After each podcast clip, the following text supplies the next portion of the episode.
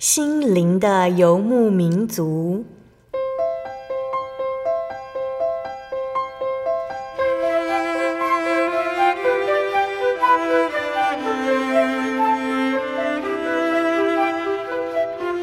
在这个谁都不管谁的后现代社会里，每个人的心灵都是游牧民族。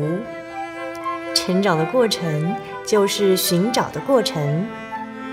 每一颗漂泊的心灵，其实都在寻找生命的绿洲。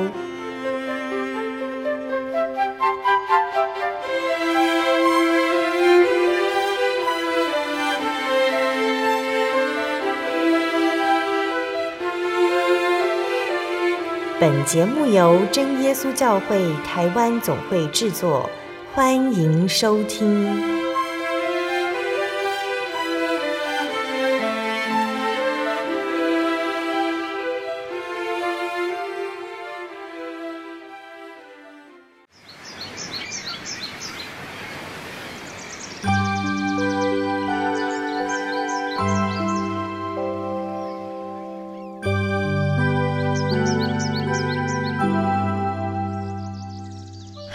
所在空中的听众朋友们，大家平安，欢迎收听今天的心灵的游牧民族，我是贝贝。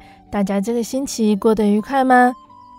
在节目开始之前呢，贝贝想和听众朋友们分享一句圣经经节，是记载在圣经旧约的约书亚记第三章十三节。等到台普天下主耶和华约柜的祭司把脚站在约旦河里，约旦河的水。就是从上往下流的水必然断绝，立起成垒。亲爱的听众朋友们，大家还记得我们之前在讲圣经故事的时候讲到的这一段故事吗？当时呢，以色列人他们在真神的指引下离开埃及，往迦南地前进，如今已经来到了迦南地边界的，但是眼前呢，有一条约旦河阻隔着。当时刚好是约旦河河水最多、最泛滥的时候。或许约旦河比红海浅一点，但是要过河还是很困难哦。那那个时候呢，神他对领袖约书亚说，要先让他约柜的祭司扛着约柜先踏入水中。神要百姓不放弃希望，只要以祭司为首，全部百姓都抱持着信心。就会看到神出手帮助。坚持意味着不屈不挠，力求进步，就算再想要退缩也不放弃。所有成就大事的人呢，都要懂得坚持。例如像哥伦布，他锲而不舍地筹措资金，以便前往新世界。接着他又面对到水手打退堂鼓，他依然坚持不肯放弃。那居里夫人呢，锲而不舍地进行科学实验，让她抱得两座诺贝尔奖，最后甚至因为实验而死。活着必须锲而不舍，就算进展缓慢，也要坚持不懈。因此，当我们在祷告的时候，如果觉得没有得到什么回应，就继续祷告，即使看不到进展，事实上事情也在前进着。愿我们都能够这样子向耶稣祷告，亲爱的主，请帮助我，无论遇到什么事情，我都对神有信心，永不放弃。阿门。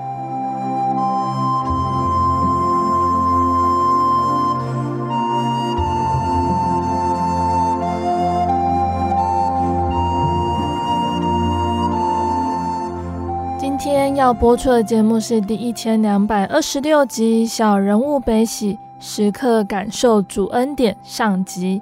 节目邀请了真耶稣教会台中教会的黄雅芬姐妹来分享她的信主经过。节目分成了上下两集，那今天雅芬姐来不及分享完的部分呢，我们会在下个星期继续请她来和听众朋友们分享哦。听众朋友们要锁定心灵的游牧民族哦。那圣经说到，哦儿女是耶和华所赐的产业，所怀的胎是他所给的赏赐。但是雅芬姐生的两个儿子都在生产上受到几番波折。她的大儿子难产，卡在产道；小儿子脐带绕颈三圈，嘴唇发黑。可是感谢神哦，最终孩子都能够平安生下，并且健康成长。那在陪伴孩子成长的历程里，雅芬姐时时看到神的预备和美好的安排。那相信听众朋友们都很想赶快聆听到雅芬姐分享的见证哦。那我们现在聆听一首诗歌，诗歌过后就会请雅芬姐来和大家分享见证哦。我们要聆听的诗歌是赞美诗一百五十一首，《天父看顾你》。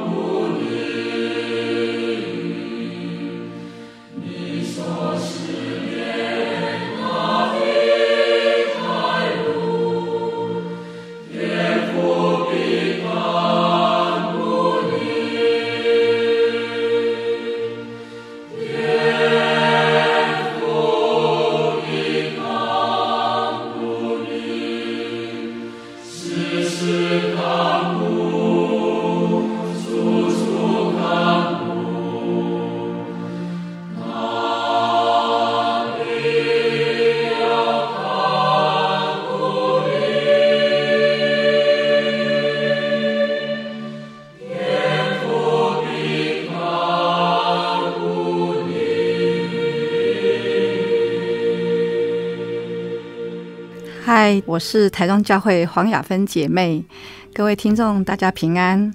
感谢神的恩典，让我有机会在这空中与大家分享神给我的恩典见证。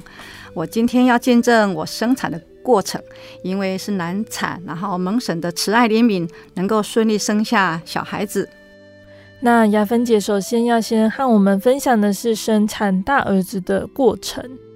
是的。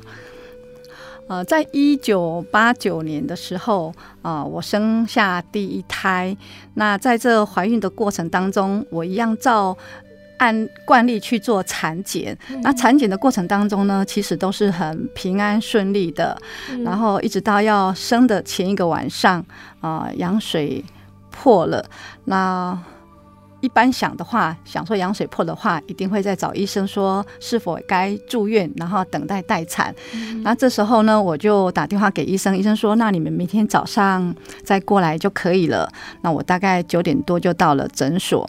那为什么会选择诊所呢？因为我不喜欢到医院啊、呃，每次的产检都要做很长的等待，我觉得这个很耗时间。然后因为在上班也没有时间去这边排队。然后等候，所以我就选择一般的妇产科诊所这做产检。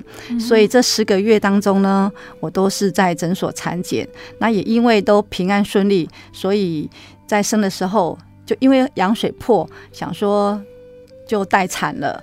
然后在医院想说，医生有跟我提说，呃。羊水破的话，先等在十二个小时之内生生产就可以了。所以呢，我觉得我还有时间，然后在早上时间我就虽然是办了入院的那个手续了，但是我还是有跑出去啊、呃、洗个头，然后再回来准备生产。那一直到了晚上六点七点，其实除了羊水破以外呢，什么样症状都没有。然后我也是怕痛。所以呢，肚子会隐隐作痛，所以我就选择跟医生讲说，我要做无痛分娩，需要打那个针。然后，嗯，在这过程当中，就会渐渐的疼痛，然后是羊水的破大于疼痛的感觉，然后也一直都没有开指。然后大概一般诊所的话，七点的话会有。医生会门诊，一直到九点会结束，所以所以这段时间医生也是在楼下做门诊的工作，好，然后我就变成自己一个人在楼上等待生产。可是这两个小时当中，我是痛苦的，因为一直都没有疼痛的感觉，没有阵痛的感觉。然后呢，子宫颈口开的指数也不到一指两指，然后羊水却是一直的流，然后一直到晚上。大概九点半，医生在楼下的门诊收完了之后呢，医生就到楼上也准备要生产。那天生产的妇女只有我一个而已，所以他们夫妻两个跟医生俩就准备生产的工具，我就上了产台，但是仍然是没有阵痛。我打了催生了，啊、开的指数仍然是三指。不到，所以就一直在等待。我约莫大概能够抓出的时间已经超过十二点多了。然后那个时候是冬天一月份，产房是很冷的感觉。那我有请医生跟护士，请他们把那个冷气关小的。即便再关小，再怎么样，我都觉得它是冷的、冷冰的。那就开始准备生产。结果，其实当我到要生的那个时间点，事实上已经超过快十二个小时了，所以我的羊水已经流的差不多了。因为我在怀孕的时间呢，这个过程当中，我的肚子是非常的小，然后呢，小孩子的体重大概是三千公克左右，所以可见而知，羊水是不能说少。也不能说多，可能就是足以让孩子在那边生活的一个空间。嗯，那当到将近快接近过了十二个小时之后，我的羊水其实已经差不多流了，差不多了。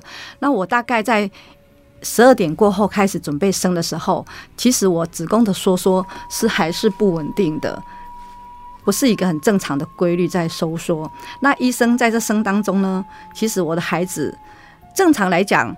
孩子的头要在产道那边，头是朝下的，然后一直出了产道之后呢，头才会朝上。然后我小孩子事实上在那个时候已经头卡在那个产道里面了，也就是说他鼻子、脸孔都朝上。这时候呢，其实要开刀也来不及了。然后呢，医生也想尽办法。用夹子去夹了，然后也用那个吸的去吸的，然后会阴也多开了几公分的，用手去抓也是抓不出来了。事实上，它已经没有那种羊水的润滑作用，所以呢，已经卡在那边卡了蛮久了。后来医生也发现到不对，因为再加上我的用力也不是很会用力，加上子宫收缩也不是规律的，所以医生说这时候他觉得很紧急了，他就决定啊去准备氧气筒。那氧气筒听说他们也很久没用了，所以又临时的去做了一番的准备、整理、消毒。那也同时跟我先生讲说，可能要选择救一个。然后当然这时候我的妈妈跟我的先生站在那个产房的外面，他们就是说要救大人，那就可能小孩子可以救不了的话就放弃吧。那就这样子。医生又就再回来，继续准备生产。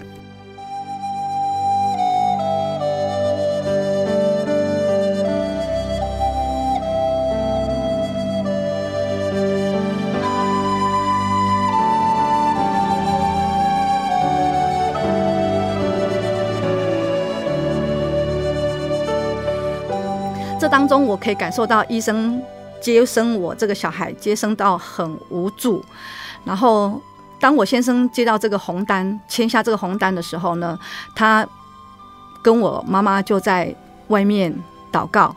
那当然，我在里面生产的过程当中，我也是祷告神。我那时候就心里想说：神啊，你既然让我平安顺利的呃怀孕，一直到要临产，我相信你不会因为这样子的这个时间点来取走这个孩子的生命。性命，你应该会让他很平安顺利的生下来。然后这时候呢，我们隐隐约约的听到外面有祷告声音。然后这时候医生就问助产士护理师是他的太太，他说外面那个是什么声音呢？然后呢，他的太太就说可能是他们的祷告声音吧。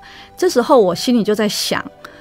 诶，他们怎么知道这是我们的祷告声音呢？因为我们是用灵言祷告，然后他们说也不知道，诶，感觉上是他们在祷告，嗯，因为我们从来没表态说我们是基督徒。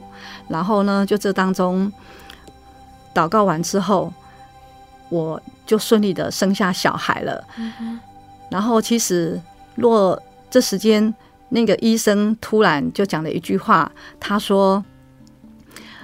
还是他们的神有效。原来这当中，他们两个夫妻在帮我生产过程当中，他们也是有祷告他们的神，希望能够顺利的生下这个孩子。因为事后呢，我曾经有听医生跟我们讲说，如果我这个孩子没有生利生完顺利的话，很有可能会打了他的信誉招牌。他行医以来，从来没有发生过任何一个。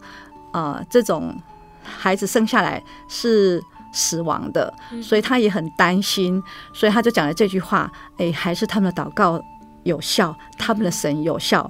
然后我在这句话我听了当中，我就觉得的确是我们的神有效啊，呃，很感谢神，就这样子孩子很顺利的生下来。那生下来之后呢，我们当然很有发现到孩子，其实医生有说过了。再大概再晚个五分钟，就可能会脑性麻痹，因为事实上他在产道那边停留太久了，那很有可能就会呃缺氧状态之下引起脑性麻痹，那也在很紧急的状态之下，时间很足够的时间里面呢，就生下小孩子。就因为这样子，我连续生了大概六七个钟头吧，已经。带着疲惫的身子，然后我们或许会看到说，在电视上演的，啊，护士或者医生会抱着小孩子，然后让妈妈看一下，然后也会让孩子，呃，打他的屁股，听他的哭声。然后这时候呢，其实，呃，我们的护士也是有抱着小孩子在我身边，那我看说，哎，这是你的小孩子，是男生，呃，平安健康的。然后其实我已经没有力气去。看他了，然后后来医生有说了，他看到我没有回应，他说他应该是累了，的确是我累了，但是在这累当中，我也很感谢神让我生下这个小孩子。那孩子的名字叫碧宇，然后在我生之前呢，我就曾经呃取这个名字，那我是这个是在字典上翻的，觉得这个碧宇的意思相当的好，碧宇是。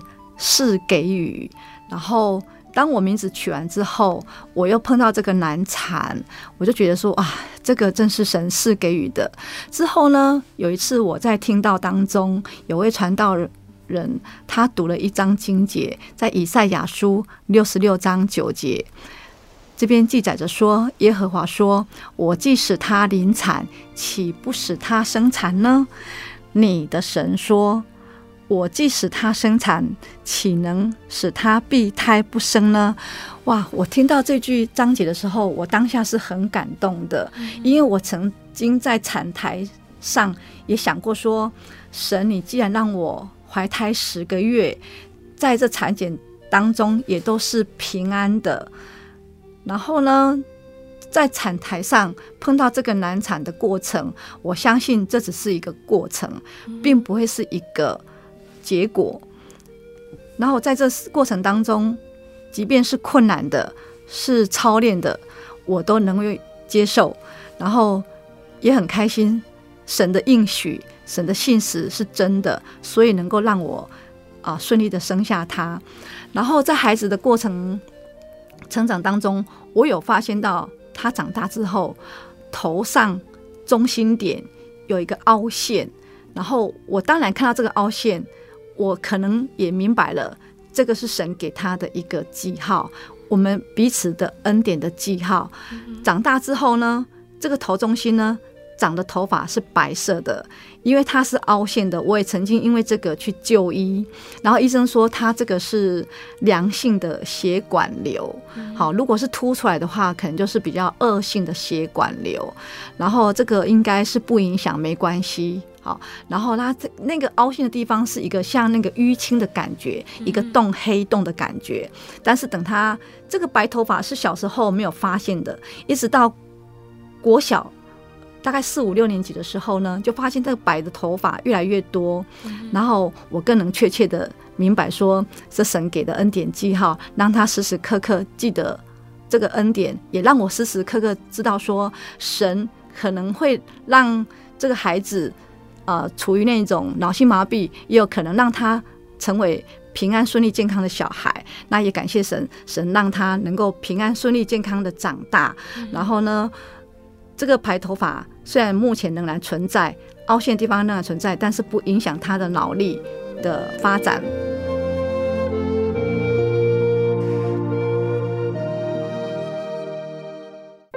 我对圣经的道理好有兴趣哦，可是又不知道怎么入门哎。你可以参加圣经函授课程啊！真的啊？那怎么报名？只要写下姓名、电话、地址，寄到台中邮政六十六支二十一号信箱，很快的，你就会收到第一课的课程了。赶快去寄吧。嗯。圣经函授课程能循序渐进地引导您更了解耶稣基督的福音。得到生命的滋润和来自信仰的力量。本课程完全免费，欢迎来信台中邮政六十六支二十一号信箱，请注明参加函授课程。愿神祝福您。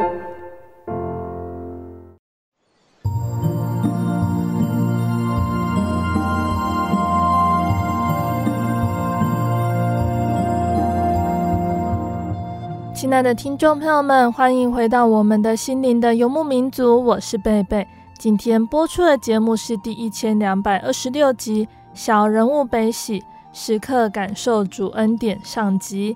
我们邀请了真耶稣教会台中教会的黄雅芬姐妹来分享她的信仰体验哦。节目的上半段，雅芬姐和我们分享到生产老大的过程哦。如果有同样经历过怀孕生产的听众朋友们，一定都知道，生产时遇到这样子的情况是非常危险的哦。还好蒙神保守，母子均安。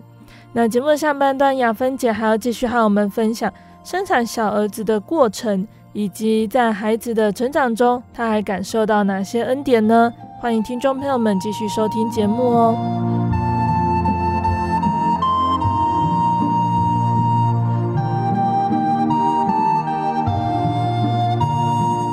亲爱的听众朋友们，节目下半段的开始呢，雅芬姐同样的要先来和大家分享，在怀孕和生产时蒙神保守看顾的见证。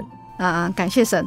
那我再来见证，说我第二个小孩，我事隔五年之后才再怀老二。嗯哼，我当时。一直有人跟我讲说要生两胎，孩子比较有伴。我心里想说，照顾第一胎都已经很辛苦很累了，我就觉得我不想生第二胎。当孩子渐渐长大的时候，觉得哎，两胎的确是需要的，也是必要的。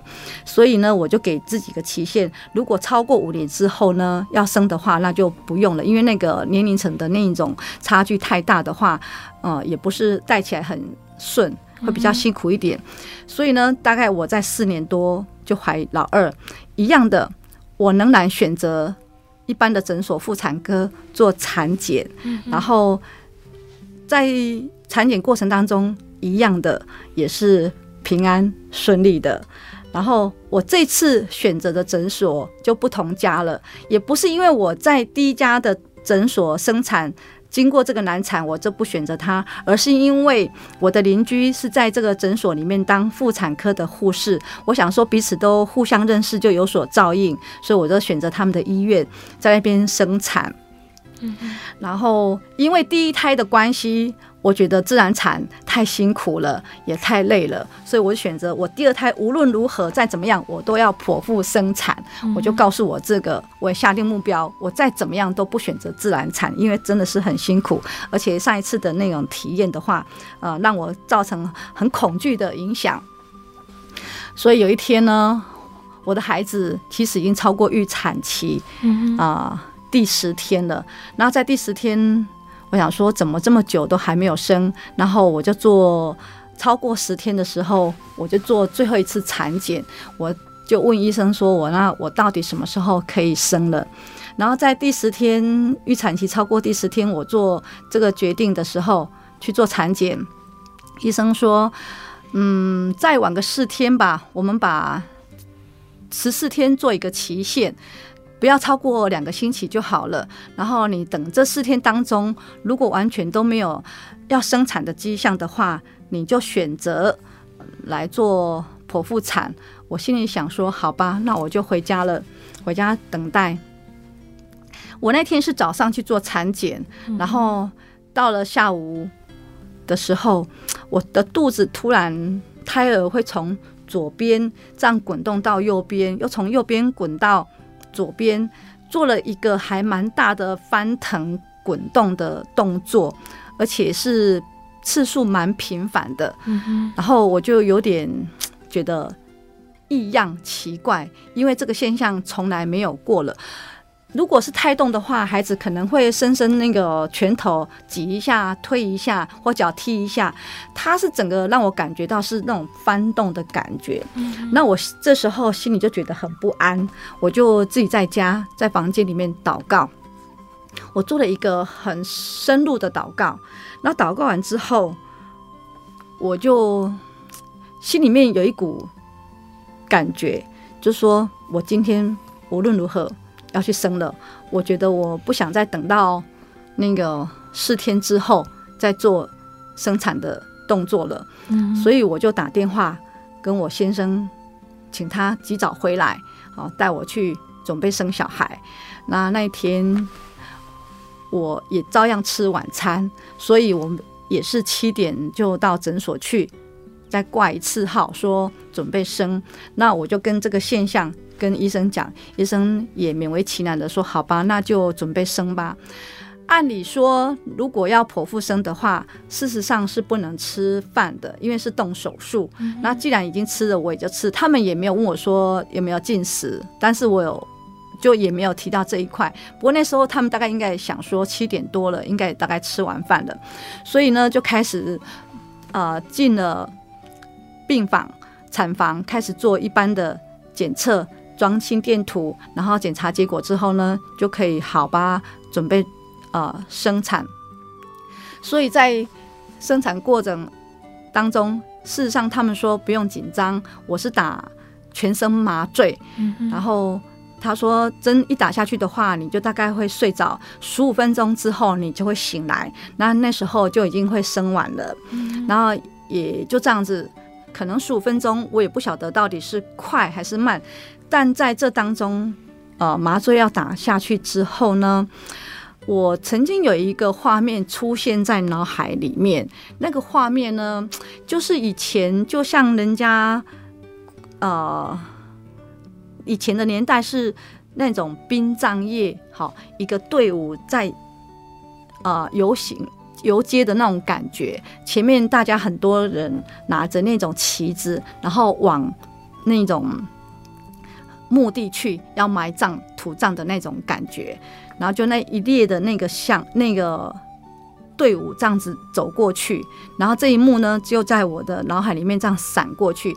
当我醒来的时候呢，事实上孩子已经生出来了，但是在麻醉退的当中，我的意识也慢慢的有清楚了，然后我就听到里面的医生就跟护士讲说一句话：如果明天早上。他们有问的话再说，没问的话那就不用说。嗯、哦，那时候我觉得我是大概八点多进产房，然后生完大概处理完的话，大概九点十点了，所以就是因为这样睡了一一觉起来。事实上，我进到那个病房的时候是一直在呕吐的，把所有的东西都吐出来，因为生完了之后有吃东西，拿麻醉药退的时候就。会呕吐，但是在吐的这当中，麻醉药醒了之后，我又一直在想说，他为什么要跟我讲这句话？那个医生会跟护士讲这句话呢？嗯、然后就大概想了一下，然后我就睡醒睡了。那到了早上清晨的时间，呃，家人跟我先生就来看小孩跟看我，然后通常在那个婴儿房的话，也是会透。过玻璃，然后就可以看到小孩子，但是还不能进去里面看婴儿。嗯、然后我先生呢，就在窗外看，隔着玻璃窗看，看到那小孩子，就觉得说：“哎，这个老二怎么好像遗传到我，嘴唇是这么的厚？因为我先生的嘴唇算是比较厚的，嗯、所以他可能觉得说：哎，孩子的那个嘴唇是遗传到他，嘴型像他。然后，呃。”他就这么的疑问，然后当然这当中还是不能进去亲自看到小孩，还是透过那个玻璃。直到我邻居的护士来跟我讲说：“诶，你有听说你家孩子是脐带绕颈三圈吗？”我说：“我不知道。”诶，你孩子是因为脐带绕颈，所以他的嘴唇都已经勒到发黑了。我后来才想起来，我先生说。他跟我讲说，孩子嘴巴像他是比较厚，原来那不是嘴型的厚，而是因为他被脐带绕紧这样子勒住了。嗯、然后我又在推想说，原来我要生产的前一个天，然后来做产检的时候呢，是顺利的。到了下午，孩子是在我肚子里面翻动了，嗯、那时候我已经警觉到他。他是在做挣扎翻动，因为他已经被勒得不舒服，嗯、所以我就也很感谢神。我在那时候做了这一次很深入的祷告，神启发我的心，开启了我心，让我这时候务必一定要去做开刀，然后生小孩。嗯、我就做了这个决定了。所以很感谢神。如果没有神的带领，没有得他的怜悯的话，我若是这样子听医生说。四个四天之后再来做剖腹产的话，我想孩子很有可能，呃，脑性麻痹也有可能，然后也有可能胎死腹中都有可能。这我们不知道这当中会发生什么事情。嗯、所以在生两个孩子当中，我都一直觉得，是呃，我的过程当中怀孕过程当中是相当的顺利，而且都没有孕吐，然后我还能够做任何事情，就是还是很灵活的。但是在生的时候呢，突然会遇到这种难产，而且这个难产都会让我两个孩子都属于那种脑性麻痹的。在闽南话有一句话说：“啊，生会过，给酒胖生被鬼细对帮。我那时候这句话我也想了，神既然让我怀孕的过程当中是顺利的，然后是平安的，我相信他也会施下我两个孩子是平安的、健康的。所以我就很感谢神。如果没有神的慈爱怜悯的话，这个生命何止是我们能够控制的呢？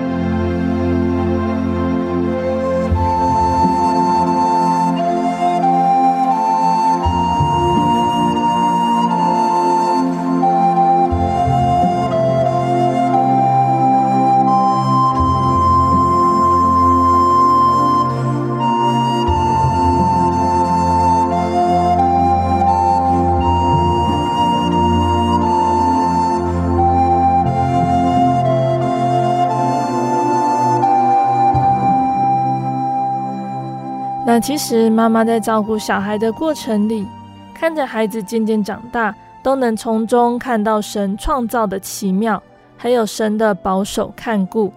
再来呢，雅芬姐想和听众朋友们分享的是神医治他孩子病痛的见证。接下来我来见证我大儿子，其实在生完之后，他们都很健康，很少生病，所以就很少进出医院。那一直到三岁的时候。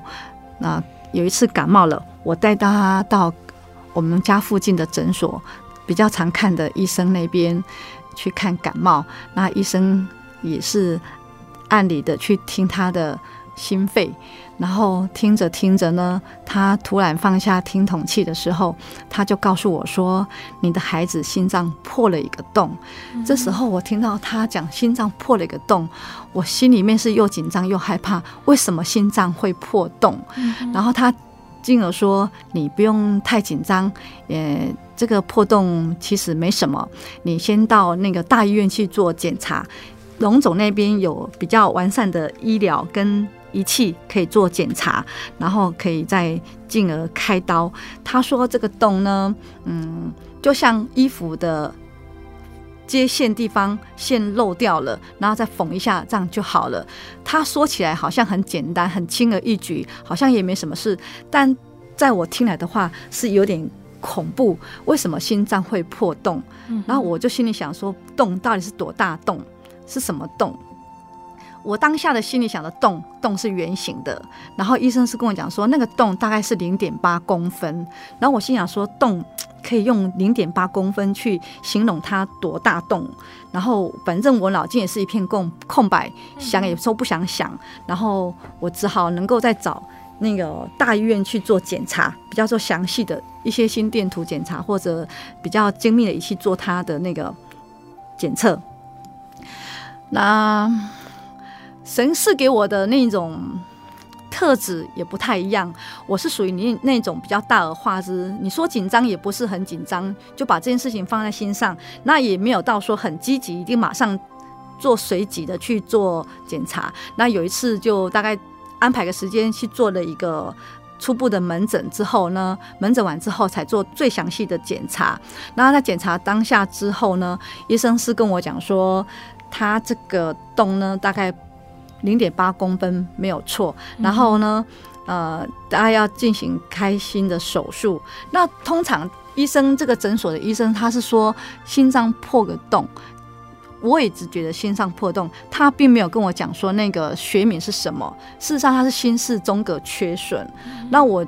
从来没有听过这个东西，啊，也不知道，只讲说他心脏破个洞，所以我会到处跟人家讲说他是心脏破个洞，好，然后到了龙总，我也是说，呃，诊所说医生说他听到心脏有杂音，就说他是心脏破了个洞，所以来做检查，那的确是破个洞，那医生就说那个要开刀，那时候呢，其实是还没有健保制度，只有劳保，但是我也没想那么多，反正三岁。我也没想到，拖着拖着，我也觉得他，我们大儿子的一般的生活都很正常，就不然走路也不会喘啊，然后一样照样跑啊，照样跳啊，照样跟同学玩啊，所以我想说应该没什么事吧。好，他这个动弹是不会自己好，我就这样子搁着搁着，一年、两年、三年，一直到国小六年级的时候，我心里想说，势必要开刀了，因为我的规划计划是认为说，到了国中，他应该的活动量会比国小还要大，所以若不开这个刀的话，可能对他的心肺功能会比较有影响。那我也曾经问过医生说，这个不开可以吗？他说当然是不会有什么影响，但是影响比较大，可能就是他大概五十岁左右，对他的心肺功能会有极大的影响，因为呃心脏里面破个洞，血液呢当然是在打的时候呢会花了很多的那个力去。打打不到心肺，所以心肺功能就会大大受影响，很有可能就因为心脏的衰竭而比较早逝吧。好，比较早。然后我心里想说，是这样子，那就选择时间来把那个洞补起来。那那时候呢，我也没想到是劳保或是健保的问题。那但是我有听过，呃，一个教会的姐妹说，她的同事的小孩跟我家的小孩是一样的。然后呢，她家她同事的小孩呢，是心脏里面破了三个洞。然后呢，她的婆婆呢，公公呢，就拿了一百万给她。那时候开刀就说一百万还找了二十万，所以隐约的知道大概至少要八十万台币。然后呢，大概在三十多年前的话，这个八十万应该是一个很巨大的数目。所以呢，我们也不是因为说它贵，所以没开。那时候我心里想说，神给孩子这样平安健康长大，然后这当中，即便他跑五十公尺或者一百公尺的，好像也没有造成很大的一种呃身体不适，所以一般教会的弟兄姐妹的话都不知道他心脏是破个洞的，我们也都没说。那我想说，医生既然说他到五十岁会影响的话，那势必在这个国中期间，我来跟他做个一个把这个洞补起来，让他能够。呃，运动量能够正常一点，所以在国小毕业的时候的暑假，我们选择了呃医院，然后选择了医师，请他们帮我们开刀。当然，教会有一个啊、呃、弟兄，他跟一个中山医院的心脏科医生很好，他就。经他介绍来帮我们开刀，那因为这个心脏科医生是一般大人的心脏，我小孩子是必须要用小儿心脏科，所以又重新又换了心脏科，所以呢，我们就安排了这个给新的临时决定的一个年轻的医生，然后他是小儿心脏科的医生。那当我们选好日期去开刀的时候，那一天刚好我先生因为有工作要忙，所以他没办法在医院陪同他开这个刀，只有我一个人在那边陪小孩子做一般的检查跟开刀。那开刀的时候呢，第一个就是要做心导管，然后当他被推进去心导管的时候，事实上小孩子应该也是很紧张，那当然有打麻醉，但是半麻醉、半身麻醉，用心导管看完之后。医生有跟我讲说，如果心导管进去之后需要马上开刀的话，我们会马上开；如果不能需要马上开刀的话，我们再择日期。那因为心导管已经做下去的话，医生就叫我到那个小小诊间里面去，他用了一个那个 monitor 让我看，说你看你孩子的心脏这边破了一个洞，那个洞在这边大约零点八到零点九公分，事实上孩子的洞已经有在增长了，有点扩大了。然后我就看，那时候我才惊觉说，哦，原来它的洞是一条线。直直的零点八公分，跟我在之前所想三岁去就诊的时候，我一直认为说那个洞是圆形的，因为曾经有医生跟我讲说，如果它洞再小一点点的话，是现在目前有推一个仪器啊，就直接把心导管那个用一个仪器这样像磁扣一样把它扣住的话，就可以缝住它那个洞了。所以我以为说那个东西是一个圆形的东西，所以我那时候看到那个 monitor 那个心脏那个洞零点九公分的时候，才知道说哦，原来是一条长。长细细的洞，嗯，然后医生说，那就是今天决定，就大概已经开了，知道位置了，然后大概这个洞的大小就直接把它缝合起来了。我就想说好，那就开，然后就直接进了手术了，然后就做手术中的准备。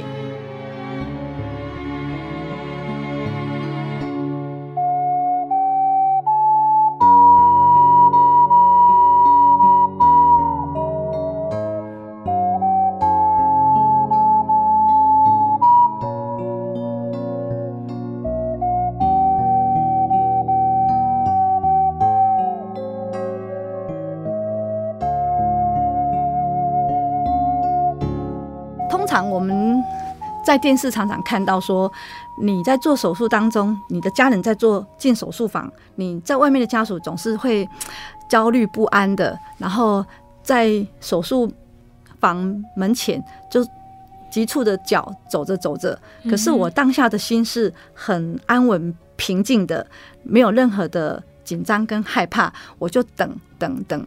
那也因为孩子要做这个手术，其实晚上也并不是睡得很好，就有点疲惫。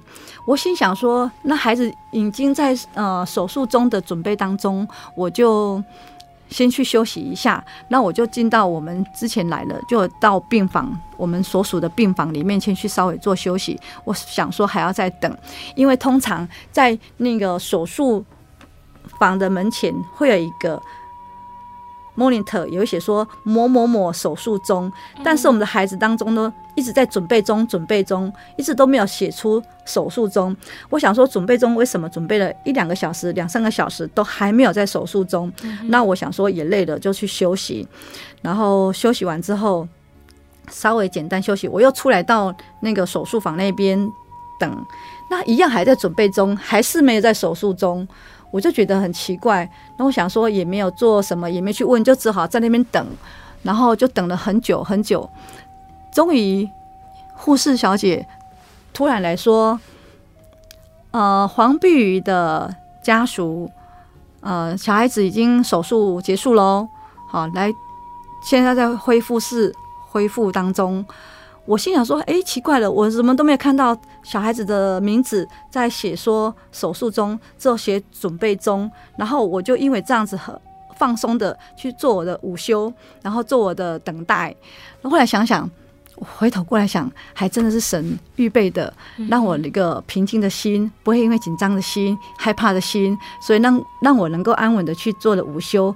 然后一醒来的话，就。”孩子已经手术完了，所以在这等待当中的话，我并没有焦虑不安，然后很感谢神给予这种平静安稳的心。然后我原本已经请完假了，这当中七天我必须要在医院里面照顾孩子。那医生是跟我们讲说，呃，你们可以不用来看他。好，就是平常不用照顾他，你们只要一天里面来两次，因为他目前要把他让他住在到出院的话，都都要住在加护病房当中。所以一般来讲的话，我们一听到说加护病房的话，应该都是很紧急的，所以不能出来。那原来是这个医生认为说他方便于照顾，然后方便于。做护理，所以呢就不到普通病房。也因为是小孩子吧，虽然是六年级的，他也因为怕其他人接触感染的，所以就让他直接在加护病房，有他们的医护人员专心的照顾他，然后做治疗。那孩子呢就在那个加护病房整整待了七天，所以这七天当中我就又休假了，回去上班，所以我知道。在医院指定的时间里面去探望他就可以了，所以我们就省下照顾他的那个时间。那我刚刚前面有提到，因为是在早期没有健保的时候，这个开心脏刀起码都要五十万到八十万起跳。嗯、那那时候我们没有选择那时间来做手术，我们等到他六年级的时候。那时候已经有开放健保了，而且这个健保开这个心脏，把它动补起来，也因为是重大疾病，所以我们也有办重大疾病卡，所以总共呃花费了大概七八千块而已，所以就很感谢神，神都必预备，他也知道我们什么东西是够的，什么东西是不够的，他会在我们不足的地方会补足给我们，所以你看，在从他小。三岁的时候，一直到小学六年级这当中，虽然他带有心脏的破洞，然后呢，他一样是如常的跟人家跑跳碰，都没有什么影响。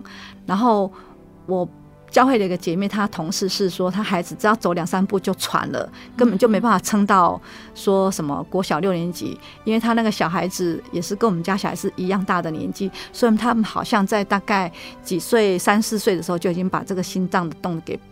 缝合起来了，然后我们是等到那个他六年级的时候才开这个刀，然后在费用上面的话，给我们很大很大的医医疗健保当中很大的补助，然后在医护人员的细心照顾下，也很很顺利的在七天后就呃出院了。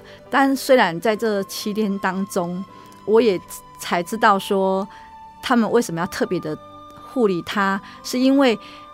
我们本来都没有这些医学的那个尝试，开心脏原来是要把肋骨给打掉，然后呢再把心脏缝合。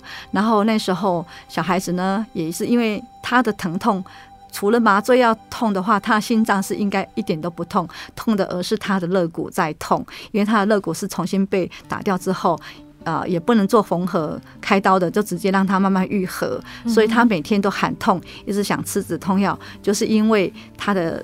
肋骨痛，然后我们这当中，当然孩子也大了，也告诉他说，你要依靠神祷告，然后让你的疼痛能够减少。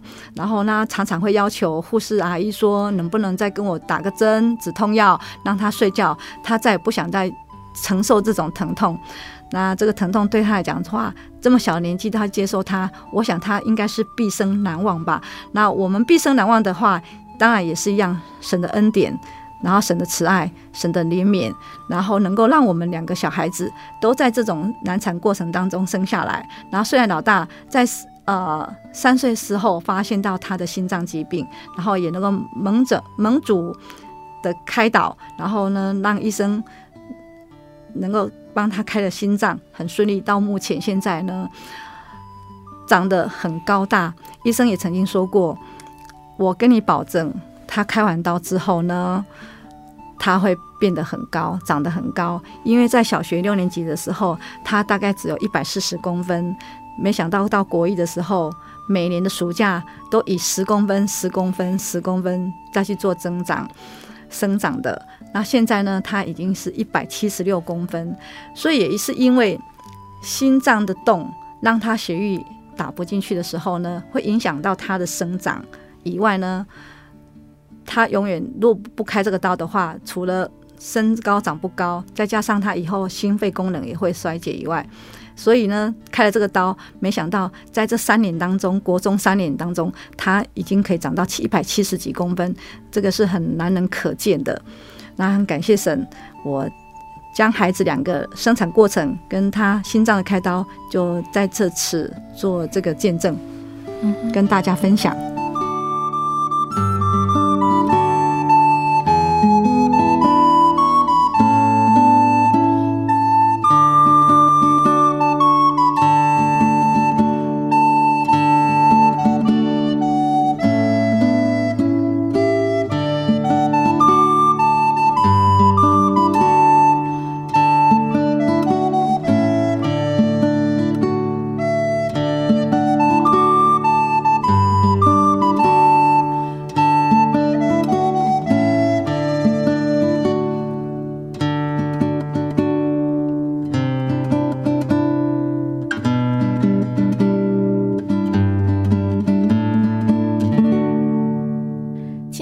众朋友们，因为时间的关系，雅芬姐的见证就先分享到这里喽。下个星期，雅芬姐会继续再来和大家分享见证哦。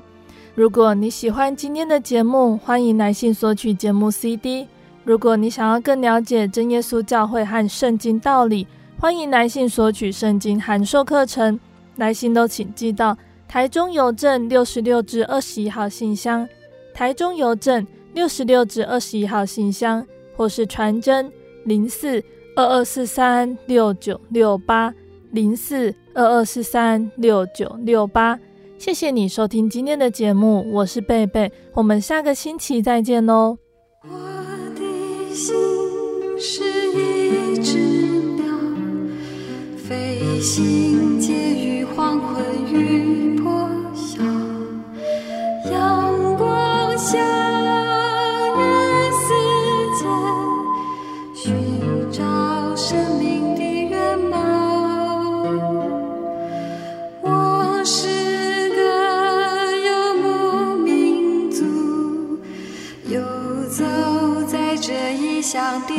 笑。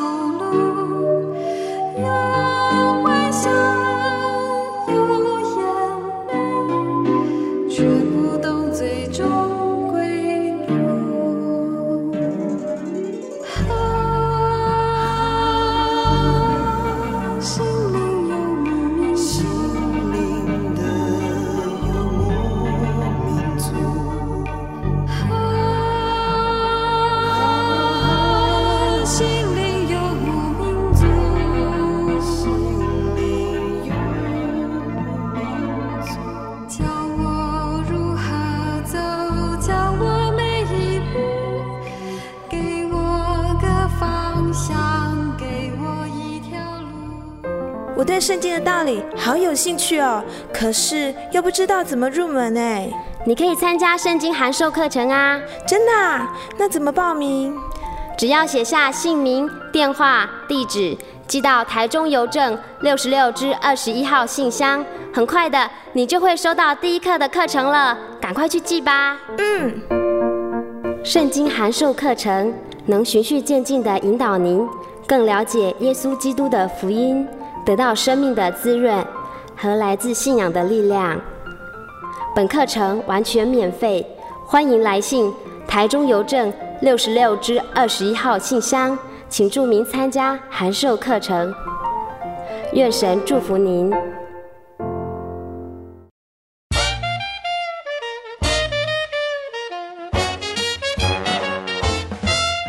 咦，阿喜，好久不见，你要去哪里？我今天要去教会。哎，今天是星期六，又不是星期天。我们真耶稣教会都是在星期六守安息生日的哦。哦，真的啊？那你们都去教会做什么？很多啊，我们会唱诗赞美神，还有听圣经的道理，还有很多很多。哇，听起来让我也好想去哦。在哪里？在哪里？我可以跟你去吗？可以啊，你可以星期六安息日的时候跟我一起去教会。我们在各地都有真耶稣教会哦。你可以上网搜寻喜信网络家庭，网址是 j o y 点 o r g 点 t w。哦，我知道了，我现在就去 j o y 点 o r g 点 t w。欢迎您到各地真耶稣教会，与我们一起参加安息日聚会。愿您平安。